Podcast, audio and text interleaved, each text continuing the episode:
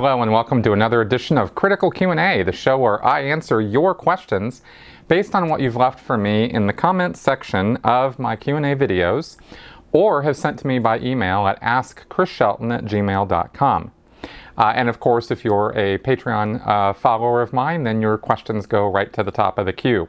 Uh, otherwise, I've got this very long queue of questions to answer, and I'm getting to them as fast as I can. There are some really great ones, by the way. You guys are just awesome with the with some of the questions. Um, I want to give you a couple updates on some things before we get into answering the questions, because there's been some kind of fun and interesting and exciting things going on. Um, my life is nothing if not uh, busy. Uh, first off, I wanted to let you guys, I wanted to kind of announce here it, it hasn't actually been published yet, but uh, a friend of mine and I, John Stewart, wrote, uh, co-wrote an academic paper about Scientology, which has now they've agreed to publish it, and so that's going to go up soon. And when it does, I'll post a link uh, here on my channel and get that around. So if you know if you guys are interested in seeing that, you can. Uh, we have another one up being uh, up for peer review right now, and I hope to get uh, at least one more done uh, this year, maybe two uh, in partnership with some other academic uh, folks because I think getting published is a very important thing uh, for the you know advancement of being taken seriously in the cult recovery and you know extremism field uh, and getting published is a great way to do that. Also, um, this week I got my first sponsor for my channel. Uh, I, you know, I've, I've, I took a while doing this because I wanted to find something that I'd actually want to endorse and talk about. Anyway, so uh, you'll see a little commercial insert in the episode here, and of course you can skip over it if you want. But it's actually uh, a really good service. So anyway, I'm very, very excited about it, and uh, I hope and I look forward to um, seeing the results of sharing that with you. And uh, finally. Um, there is a message tacked on at the end of this video and will be for a few weeks uh, coming into the future here of all my videos. But there's more about that at the end of this video that you can check out. So please do check that out. All right, let's get on with your questions now. Gary Lulu. I was finally able to watch that announcement David Miscavige made to Scientologists in 1986. I believe that was correct year. While he announced the passing of L. Ron Hubbard, I couldn't help but wonder what was going through David Miscavige's head as he was making that speech. Do you think he was already planning to take over Scientology at that early stage? Also, is it indicative of all destructive cults to not have a secession plan in place once the guru dies or drops his or her body to move on to new and uncharted levels of enlightenment? Well, thanks for asking, Gary. And um, actually, this is kind of an interesting topic because I'm reading the new book that just came out a couple days ago by Jesse Prince um, called Expert Witness, which is his testimony or memoir about his experiences in Scientology. And he worked one on one with David Miscavige for years and had quite a bit to say about that time period. I'm only about halfway through the book. I'm really looking forward to interviewing Jesse on my channel here, by the way. That'll be coming up uh, probably pretty soon. Uh, he agreed to do it. We just need to figure out the timing and stuff. I need to finish the book. But he talks a lot about David Miscavige during that time period. And I already knew a lot of this, but some of the um, some of the inside data and some of the observations Jesse makes are, are absolutely fascinating. And one of them being uh, absolutely confirming that David Miscavige was pretty much already well in hand and having in, in being uh, you know pretty much in charge of the day-to-day operations of Scientology on a ground you know on the ground level. I mean he was the one making a lot of the decisions having to do with what was going on with Scientology well before Hubbard uh, dropped his body or you know it was announced that he had died. So um, so that was that was you know he'd been maneuvering and making things happen and getting himself in place and and and, and in position where he you know people had to follow his orders and directions and it was only L. Ron Hubbard from a remote location who was being cared for by Pat and Annie Broeker they were you know nominally uh, superior to David Miscavige in terms of a pecking order or command channel uh, because Hubbard of course was still alive when, you know, when Hubbard was still alive. Once Hubbard died, uh, then there was a power struggle between Pat Broeker and David Miscavige, and I, am going to read about that in Jesse's book. For one, of I know about it already, Um, Pat Broeker was was not the uh, sort of ruthless model of, of dictatorial authoritarian control that David Miscavige modeled himself to be.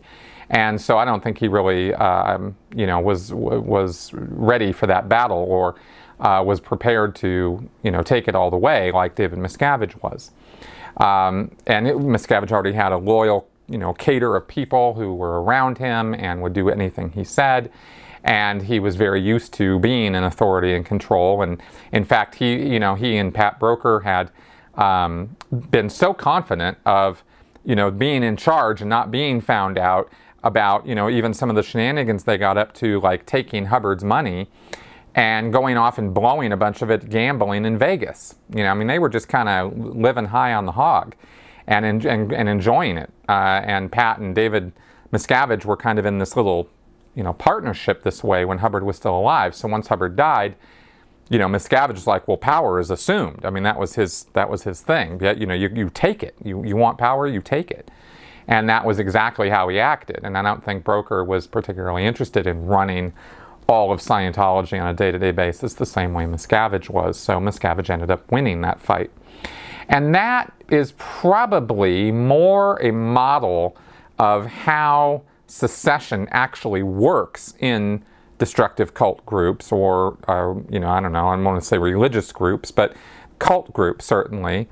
Um, you know, it's not like there's a big, broad survey of this. Every group is so unique and different, and its or, and its its command structure is so different and unique. Um, you know, a lot of them look very loosey goosey, or there's a father type figure who's in charge. I, am thinking right now of like the family or some of the, you know, some of the movements that happened in the 60s and 70s. And then when that guy died, you know, all the followers just kind of, you know, dispersed. That nobody really stepped up and took over. On the other hand, there are many times when something like that's happened where the father figure has died and the wife took over. She stepped up. Well, of course, that wasn't going to happen in Scientology. It very easily could have.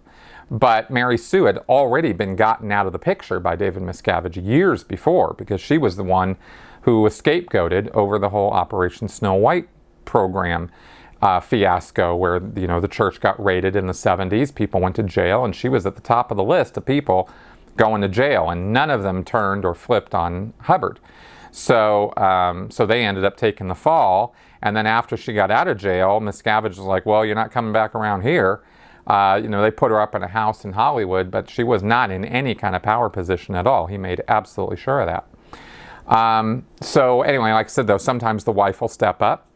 Uh, I've seen a few groups where that's happened, or uh, there's some other scenario like Miscavige where a single ruthless lone individual steps up and does what needs to be done in order to take the reins of power.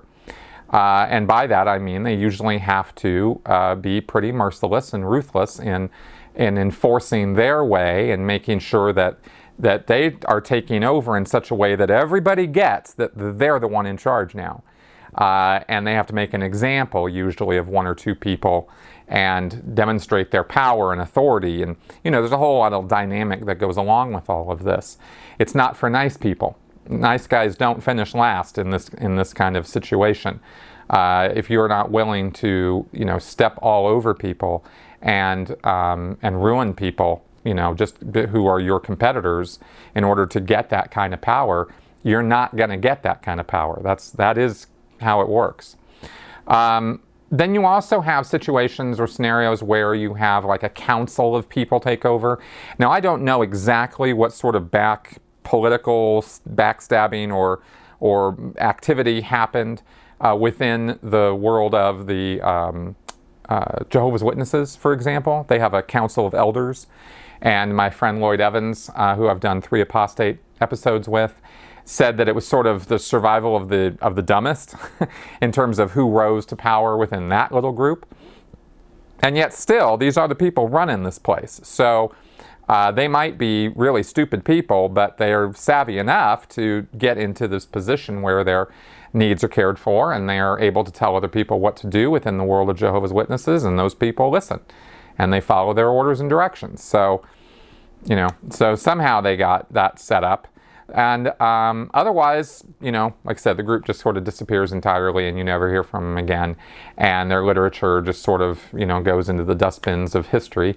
And there have been a lot of groups, a lot, countless numbers of groups that have that you've never heard of that come up and last for a generation and then fade away.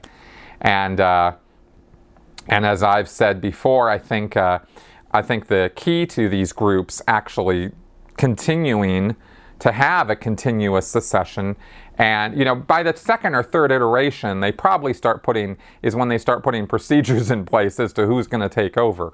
But they also have to broaden their you know destructive cultness a little bit get in order to get more mainstream and attract more followers they have to lighten up a little bit. It's very necessary at the beginning that they be so you know ruthless and controlling i mean and it's, it's not necessary like it has to be that way but um, but if you're going to you know create a fanatical group of followers and you want them to be fanatical then it does have to be that way. You know, if you want to just have a nice book club or, you know, movie group or, you know, sewing circle or something, then yeah, you can skip all the ruthless crap. But if you want to build a, a, a group of followers who are going to do anything you ask them to do, you're going to have to be a ruthless mofo. You know, that's just kind of how that goes. Anyway, um, so I, you know, so by the time Hub- Miscavige was giving that uh, speech in 1986 announcing Hubbard's death, and you know, giving this whole song and dance, smoke and mirrors nonsense about how there were more levels and how Hubbard went off to research, you know, the upper uh, potentials of of OT and and he left instructions that everything was going to be fine. I mean, Miscavige related this whole conversation that happened between him and L. Ron Hubbard, which was just a total farce. It was a complete fantasy. That conversation never happened, as far as I know. Uh, I don't know when it could have or how it could have. I mean, Hubbard was there, Miscavige was down here. Miscavige was not going and talking to Hubbard uh, when he was up there. That was what Annie and Pat Broeker were doing. So, anyway, uh, Miscavige already had all of his secession plans firmly in place, I am sure, by the time he was giving that speech. There you go. Chi Chalker. I've noticed that more questions you get on these Q&As are less Scientology related and more politics, etc. related questions.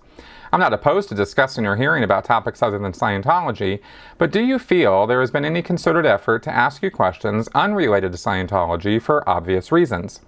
I remember a video Tory Magoo posted where she said that was a tactic used by OSA back in the day. Thanks, Chi. Um, okay, no, I don't think that's what's happening.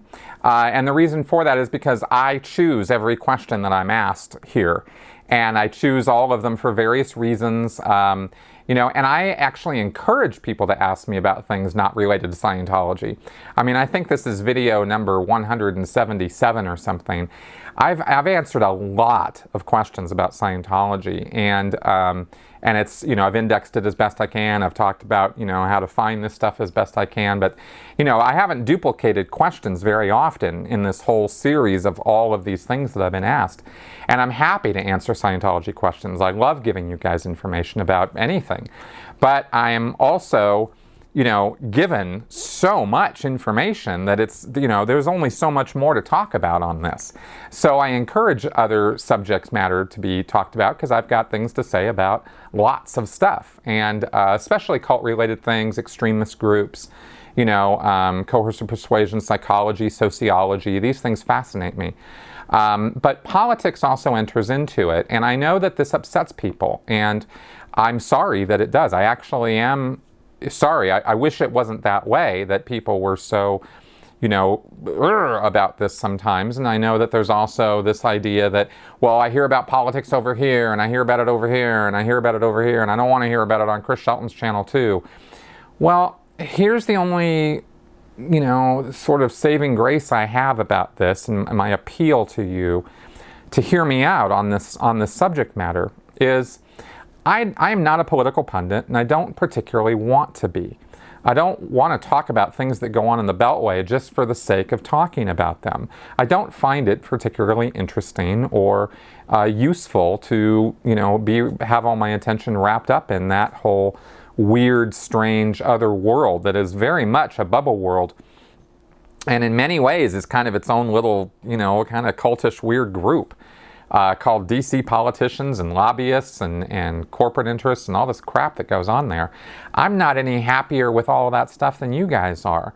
And I don't, you know, when I when I'm critical of one politician, there is this amazing logical fallacy that occurs with people that they think, oh well, then you must support the opposing candidate. You know, I hear I I complain about Trump and I get told I'm a Hillary supporter. Well, I'm not. I don't like Hillary Clinton, and I never have, and I've never trusted her any farther than I can throw her.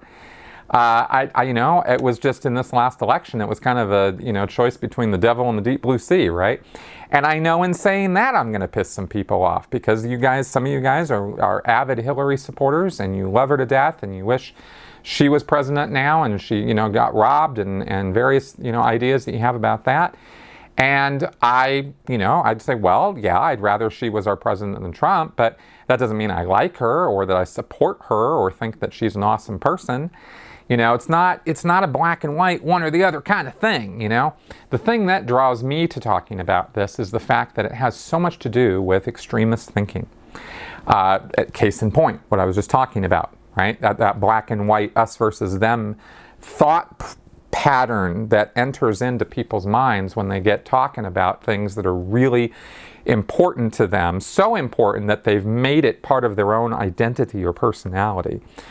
I think that is fascinating. Um, and uh, I think it's unfortunate too. I don't think that we should be so about um, people, about politicians. I feel that it would be intellectually dishonest of me and kind of a bit of um, a moral failing on my part if I was observing something going on with a politician or in politics and I said, Well, I can't talk. No, I can't talk about that because that's politics and nobody wants to hear me talk about that. So I can't say anything about it. Even though I feel like if I don't say something about it, I'm actually doing you guys a disservice.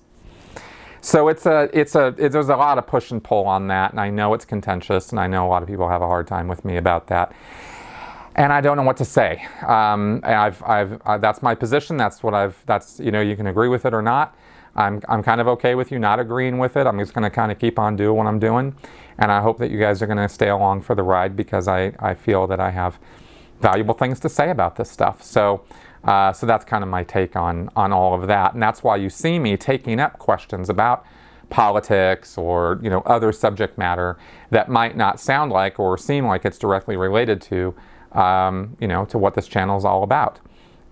In the end, the channel is about me. you know.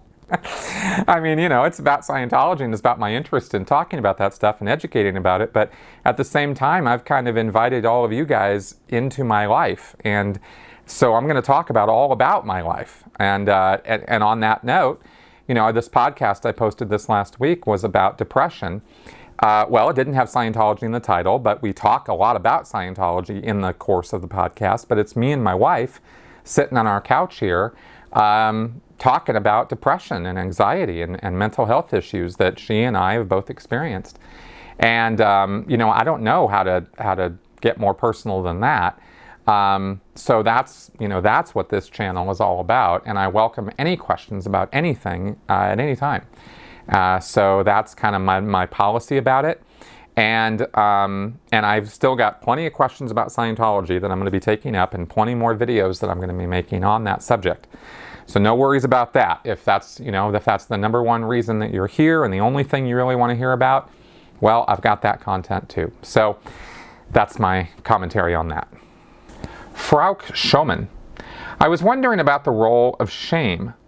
Apart from fear of disconnecting with your friends and family, I think that shame plays a vital role, while it's getting also difficult to leave the cult.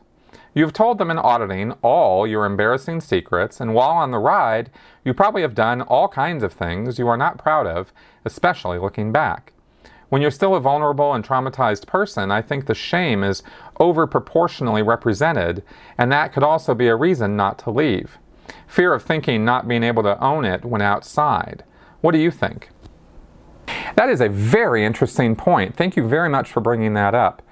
I think from my own experience and what I've what I've seen with others and helping people out of groups that I've helped is that the shame tends to enter in after the fact of leaving more so than being a preventative thing that stops people from leaving.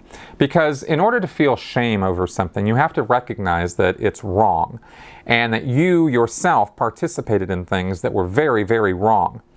Um, that's, you know, because shame is, a, is not a lightweight, light grade emotion or feeling, it's a pretty heavy one. Uh, so you got to really feel the weight and guilt of you know your actions. And i've tended to observe and experience that that comes on reflection after leaving. Now that being said of course that could be a factor in somebody not wanting to leave a group in the first place. Yes it could. You could have somebody who's in one of these groups uh, let's say scientology and they come to realize oh my god this is all crazy and, and it's bad and I've been involved in something bad. I've been doing bad things. I feel ashamed about it. Uh, there's what we call hindsight bias kicking in at that point where they're starting to think that they should have known things that there was no way they could have known. And when they look back at their memories and experiences in the group and they think, oh my God, how could I have done that? Why didn't I know? I should have known better, uh, uh, you know, and all that stuff comes crashing in. Um, and that could keep them there, you know, like this idea of, well, I can't face that. If I leave, I'm going to have to deal with all that. And, uh, you know, so sure, I guess I could see that that could be a factor, but I don't know. Um, the way I look at it, the way I'm interpreting your question, I think a lot of that comes, kicks in after the fact of leaving. And that is, and I think it takes a little while. Here's what I've noticed um, with myself and and with uh, to a degree to, with other people. You get you know you're you're all in on the group. You're just like man, this is the thing. It's it's the bomb diggity. I'm going to do this. This is going to be my life's work. I sign a billion year contract, and you go all in. Time passes. Experiences happen, abuse occurs because that's the nature of these groups. And once the abuse hits you hard enough, often enough, you know, whatever your threshold of abuse and pain and suffering is, you finally realize, oh my God, I get, you know, and, then you get out. Now, when doing that, people tend to go, you know, there's there's a lot of people who um, will then look at the group and think it. They'll go, they'll do this. They'll go, oh, it's all great to it's all horrible and everything is bad and everything about the group is horrible and every experience I had was fake and awful and and you know it doesn't help anybody and it's just an atrocious set of lies and disgustingness and and it should just be eradicated from the face of the universe and um, and that is where you live for a long time or a short time. I mean, it's not time is irrelevant on this. Whether it's a day or whether it's five years or ten years, it's not really the point.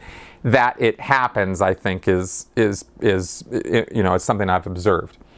So then, with enough time, education, you know, talking, looking, getting some therapy um, going over a lot of stuff if, you, if you're so inclined to do so, and many people are. You start going, well, you know, you get some perspective, some time passes, and you go, well, it wasn't all bad. you know, and it wasn't all good, but it wasn't all bad. And you start acknowledging that maybe some of this, you know, could have been um, what was helpful, was useful. Like when I've said, well, of course some of it was, because otherwise I wouldn't have stayed for 27 years in Scientology. So, of course, there had to be some good times, and there were. But I didn't want to look at those or pay attention to those or acknowledge those when I first got out of Scientology. I was all about how horrible and awful and evil it is. And it is horrible and awful and evil. But let's not be black and white thinkers, is my point. And you start learning some, pers- you know, you start gaining some perspective and learning about some nuance of thought about the thing, and, and you can acknowledge that there was good and there was bad and stay away from it because you also, you know acknowledge that mostly it was bad.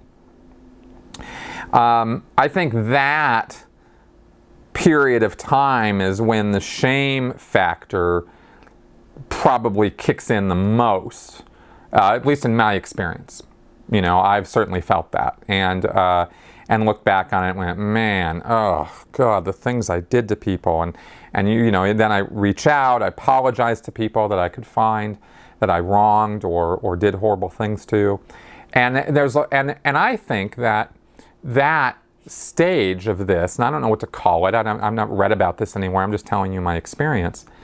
But I think that stage is really important um, because you have to, in order, in order to deal with the experience, I think it's really important that one acknowledge his, you know, the causal agents, we'll say, of what happened.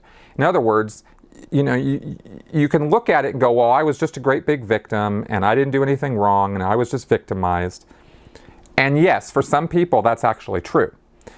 But I don't think that's true for the majority of people. I think, I think you have to look at it from the point of view of, um, you know, yes, I was wronged. Yes, I was victimized. Yes, I was abused. But also, maybe I did some victimizing. Maybe I did some wronging. Maybe I abused some people too. And if you're going to really be honest with yourself and deal with the, the whole package of, of, you know, nonsense that is sitting there to be dealt with, you have to acknowledge that part also. But that's not something that particularly is going to be really, you know, comfortable and fun to do on day one. So you got to go through this period of like, it was all horrible, and then you know, and then kind of gain some perspective is what I'm saying. I think you guys get the point. That's been my path. That's what I've experienced. I've seen other people have that too, and I've also seen some people who have not gone there, and I think. And, and I've observed that they have been holding on to stuff that maybe they could let go if they could just kind of look at it from a couple different perspectives, you know. Um, and again, I have to be, you know, ultra careful here because I'm not trying to say that, you know, people weren't abused or victimized or something, and I don't think that's coming across here. But I just, I want to be clear on the fact that, you know, it's a it's a balanced view uh, that is necessary for, I think, a full and honest recovery from a from a situation like that. I think that's part of it. Hey everybody, so this is my little sponsor spot for BetterHelp.com. And this is an online counseling service. It is not a crisis line or a suicide prevention line. There are other services for that. But I wanted to endorse BetterHelp.com because it is a service I believe in and it is something that I think a lot of the viewers of my channel could actually benefit from. It is cheap, uh, it's affordable.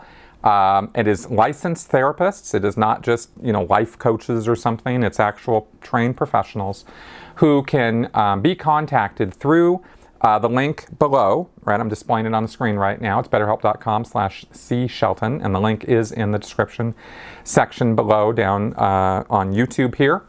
And that is a service that you can get text help, voice, chat, or video. You don't have to necessarily be looking or talking to the person who's helping you because sometimes that's a button for people.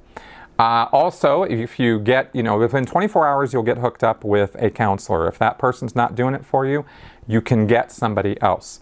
If you can't, you know, the, the fees are like 35 to 65 a month or a week for the service. Pretty cheap. Pretty good, affordable service. I really don't know how they do it actually. Um, I'm, I'm, amazed by it, but it's, uh, but it's something that does actually help people. My wife Melissa has actually used the service and gotten a lot from it.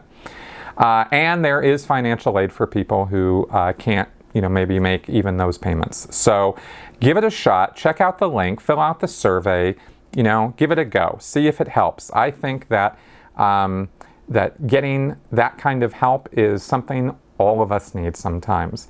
I've spent, uh, you know, I've really leaned on my friends and family over the years, but sometimes friends and family aren't really the right person to talk to, and uh, and using a service like this might be exactly what you need. So again, check out the link below and uh, BetterHelp.com.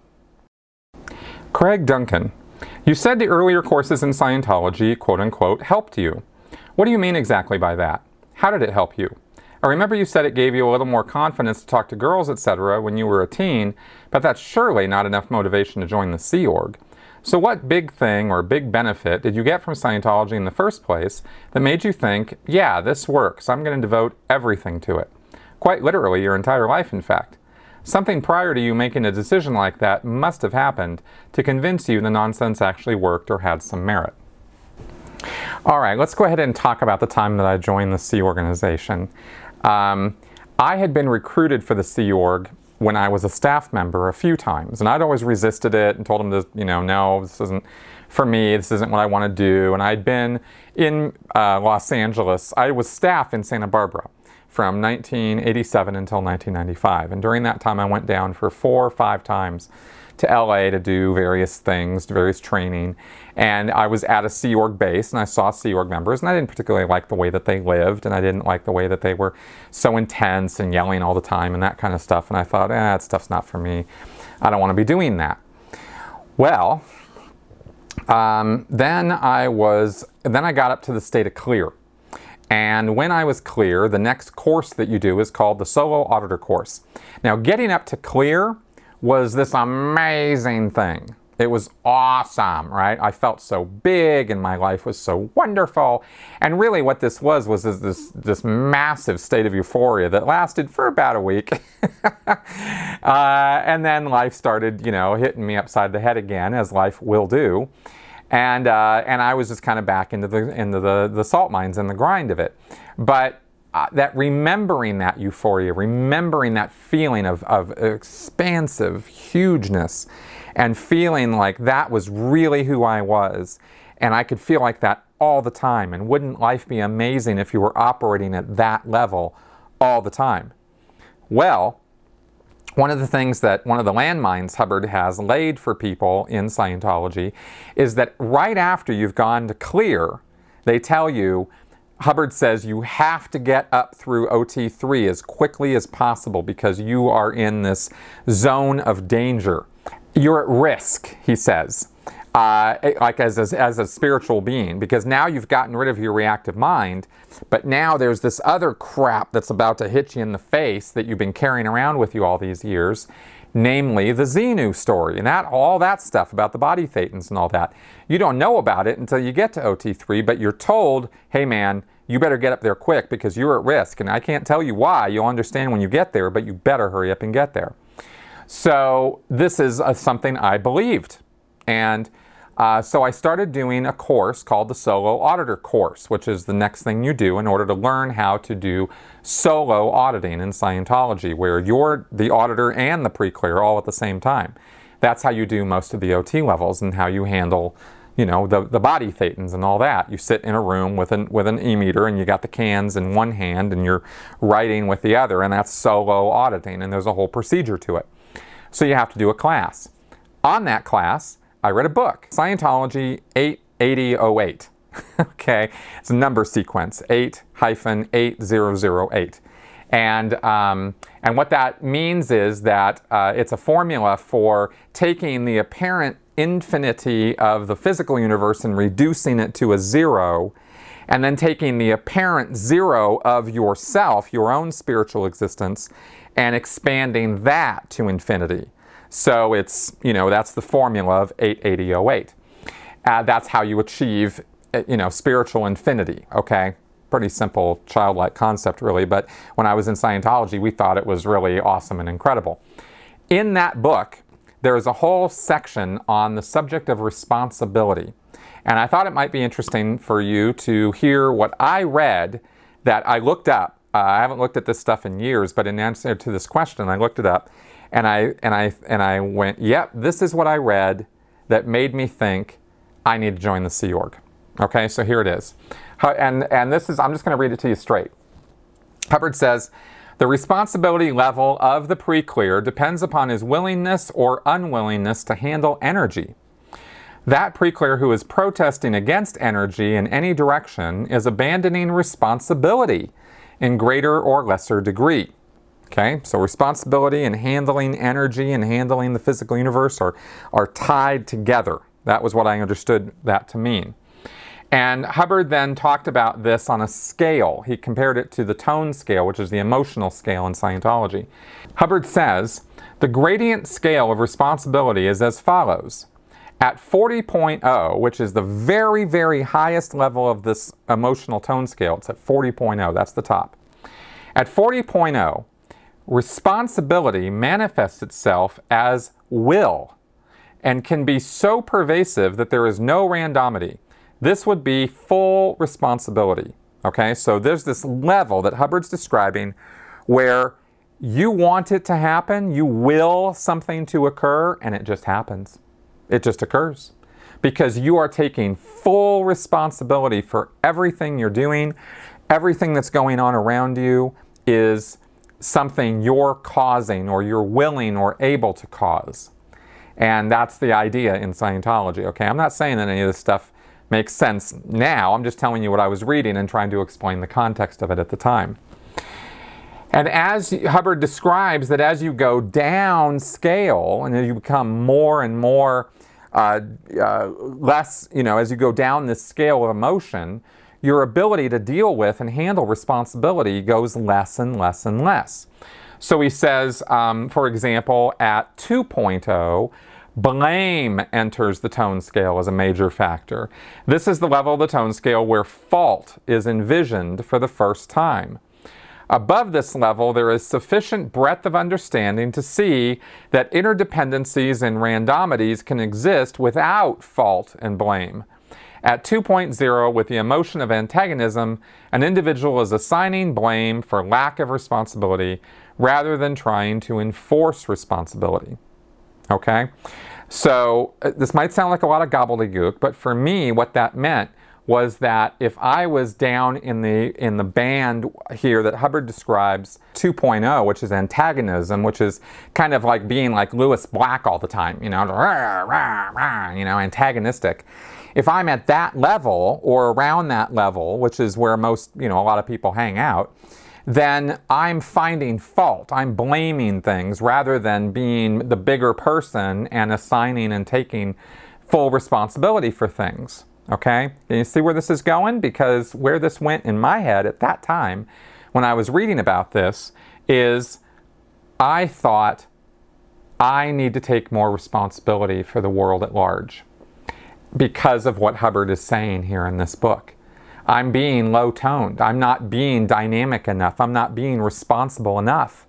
Here I am slaving away for eight years in the Church of Scientology, Santa Barbara, and what did I have to show for it? Not much. I had that I had gotten up to clear. That was good. I was happy with that. I'd had these great moments of ecstasy and euphoria, like I said, but Otherwise, I was, you know, I, I was kind of fooling myself about, you know, how great all of this was, but that's what I was doing. So here I was thinking that if I wanted to really pull off the big win, if I wanted to really make Scientology happen, I had to go all in. That was the only answer because that's what Hubbard said. That's what responsibility was all about.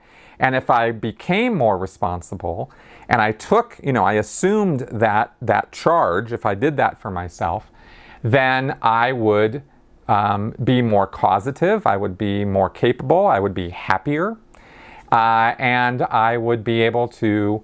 Uh, so, and the only way to do that, of course, was to get into the Sea Org because I was already working full time as a staff member. There wasn't a whole lot more I could do for the organization itself. So, uh, you know, as myself. But if I join this bigger group of people, oh man, now we could really take on the world and I could do my part and uh, and make it happen. And of course, as a Sea Org member, I would, you know, I was thinking at the time I'd quick, quickly get up the OT levels because I was under the delusion that Sea Org members actually, you know, go up the bridge themselves and do Scientology when in fact most of them don't. So um, so that was kind of the thought process there. There was one other thing about this that I wanted to read to you also, just to really drive it home how Hubbard just twists the knife on this whole concept of responsibility. He says, Happiness is the overcoming of not insurmountable obstacles toward the known goal of havingness. In other words, you're trying to get something and, and you have these goal, you know, this goal and you have barriers and things you're going to have to get over in order to achieve that goal. And happiness, by definition, is achieving that goal by getting over those barriers. He says, stepping away from this track, feeling that one's work is too hard, there, these are forsakings of responsibility, a common method employed by low toned people to reduce the power and ability of an individual and so place him under control is to convince him that he is tired and overworked. If they can so convince him, they can get him to take a vacation. An examination of an individual who has been subjected to this will show that he was happiest when he was working.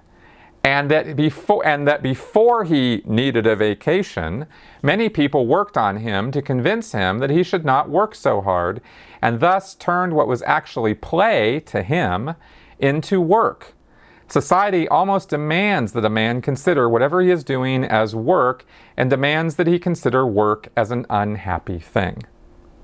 Okay, so obviously you can see from an uh, you know outside of Scientology point of view that that's just crazy because people do need vacations and they do work too hard and they you know and and uh, you know a, a, big portion of our life is dedicated to work.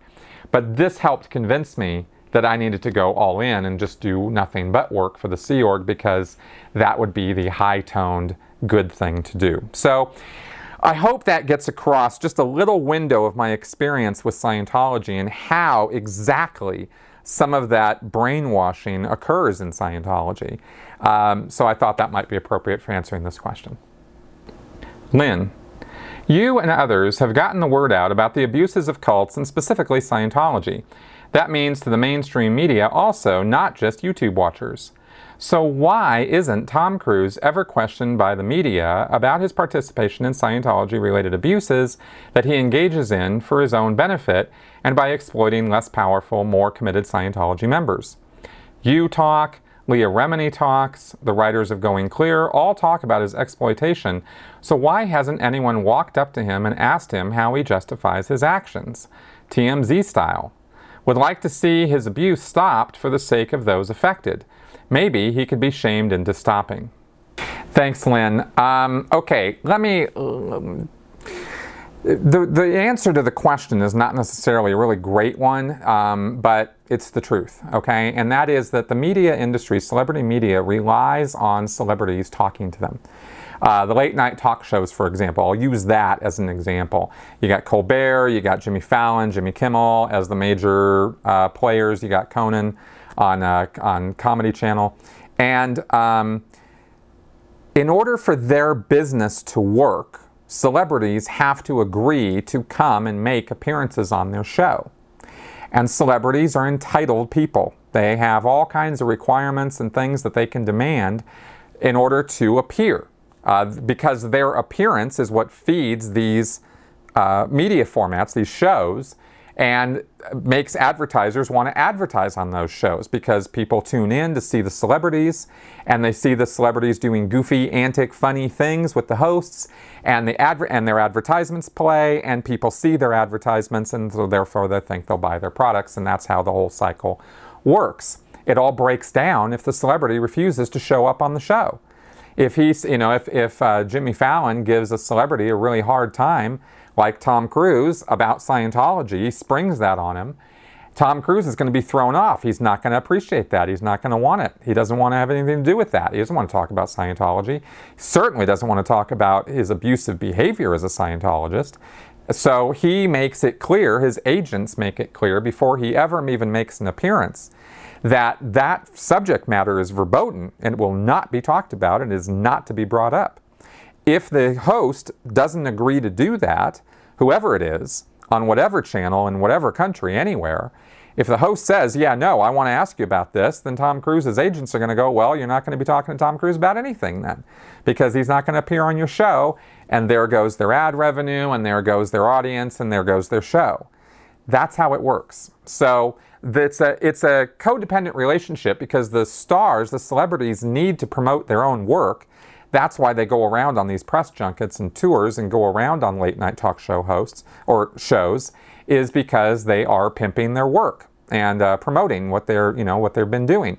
And they want people to see a little clip of it and they want them to think good things about them. So they, they go on the show and it's all pre prepared. They do pre interviews before the person ever comes out in front of the audience they know exactly what they're going to be talking about. They've got it all prepped. They've got pictures of uh, embarrassing moments in their past or stories that the host has heard about the celebrity, and they clear it with them before they bring it up. They don't just spring this stuff on these celebrities. Hardly ever does that happen. And if it does, and it makes the celebrity uncomfortable, then that then they can guarantee that the, that celebrity is never going to appear on that show again. And that's the sort of mutual you know, relationship, the codependent relationship that celebrity media has with celebrities. So that's why you never hear that. And I hope that all makes sense.